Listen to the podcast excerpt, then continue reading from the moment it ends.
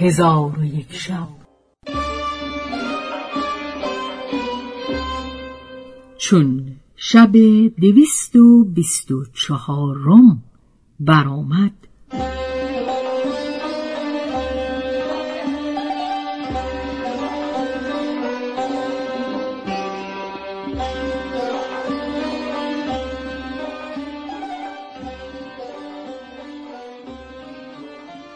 گفت ای ملک جوانبخت ملک قمر و زمان ها گشوده جامعه های فرزندانش را این سو و آن سو همی گردانید و همی نگریست.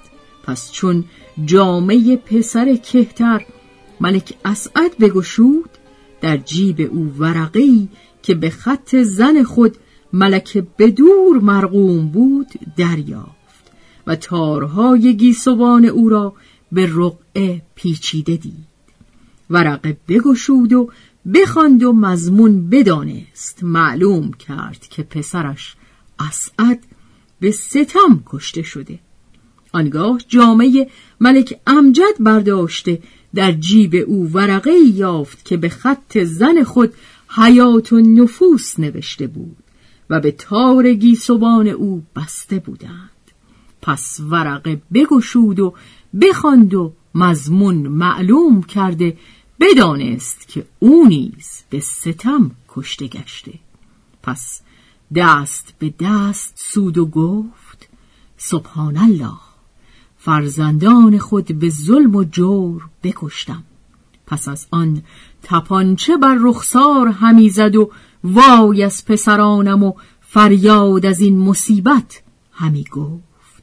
آنگاه فرمود که دو قبر ساخته بیت الاحزانش نامید و گفت که بر آن دو قبر نام دو پسر من بنویسید.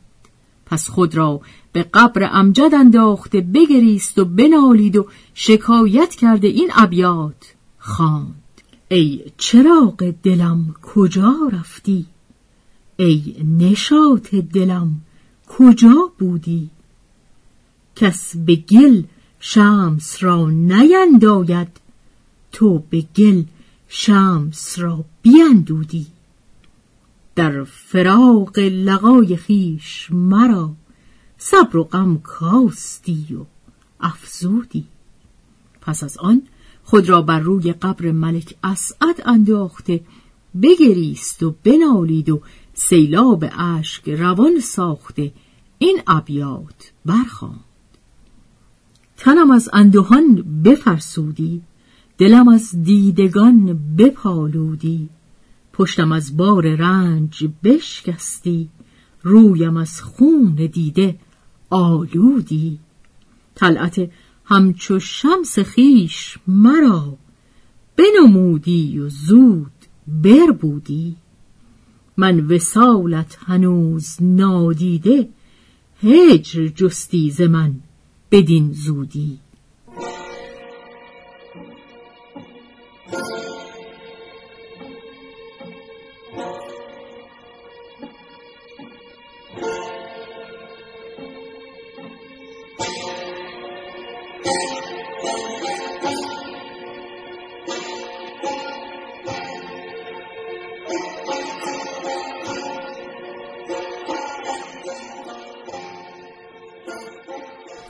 چون ملک ابیات به انجام رسانی.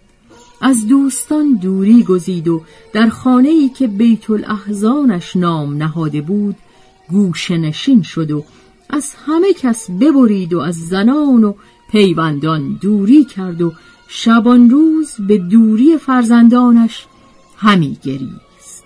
ملک قمر و زمان را کار به دینجا رسید.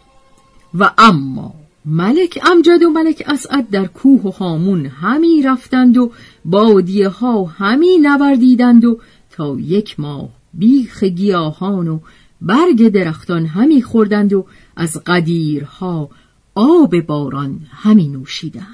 تا اینکه به کوهی از یک پارچه سنگ سیاه برسیدند که سر آن کوه پدیدار نبود و در نزد آن راه به دو سو می رفت یکی از کمر کوه می‌رفت و یکی به فراز کوه بر می‌شد ملک زادگان از راهی که به قله کوه بر می‌شد برفتند. تا پنج روز به فراز کوه بر می شدند ولی سر کوه پدیدار نبود. پس ایشان عاجز شدند و مانده گشتند و از رسیدن به منتهای کوه نومید گشته بازگشتند و از راهی که در کمر کوه بود برفتند. چون قصه به دینجا رسید بامداد شد و شهرزاد لب از داستان فرو بست.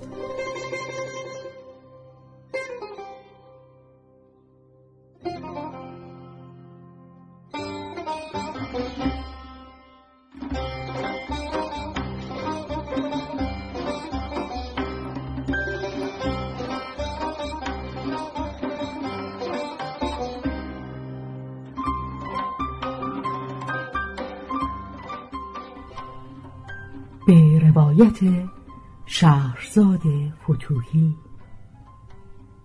تنظیم از مجتبا میرسمیعی.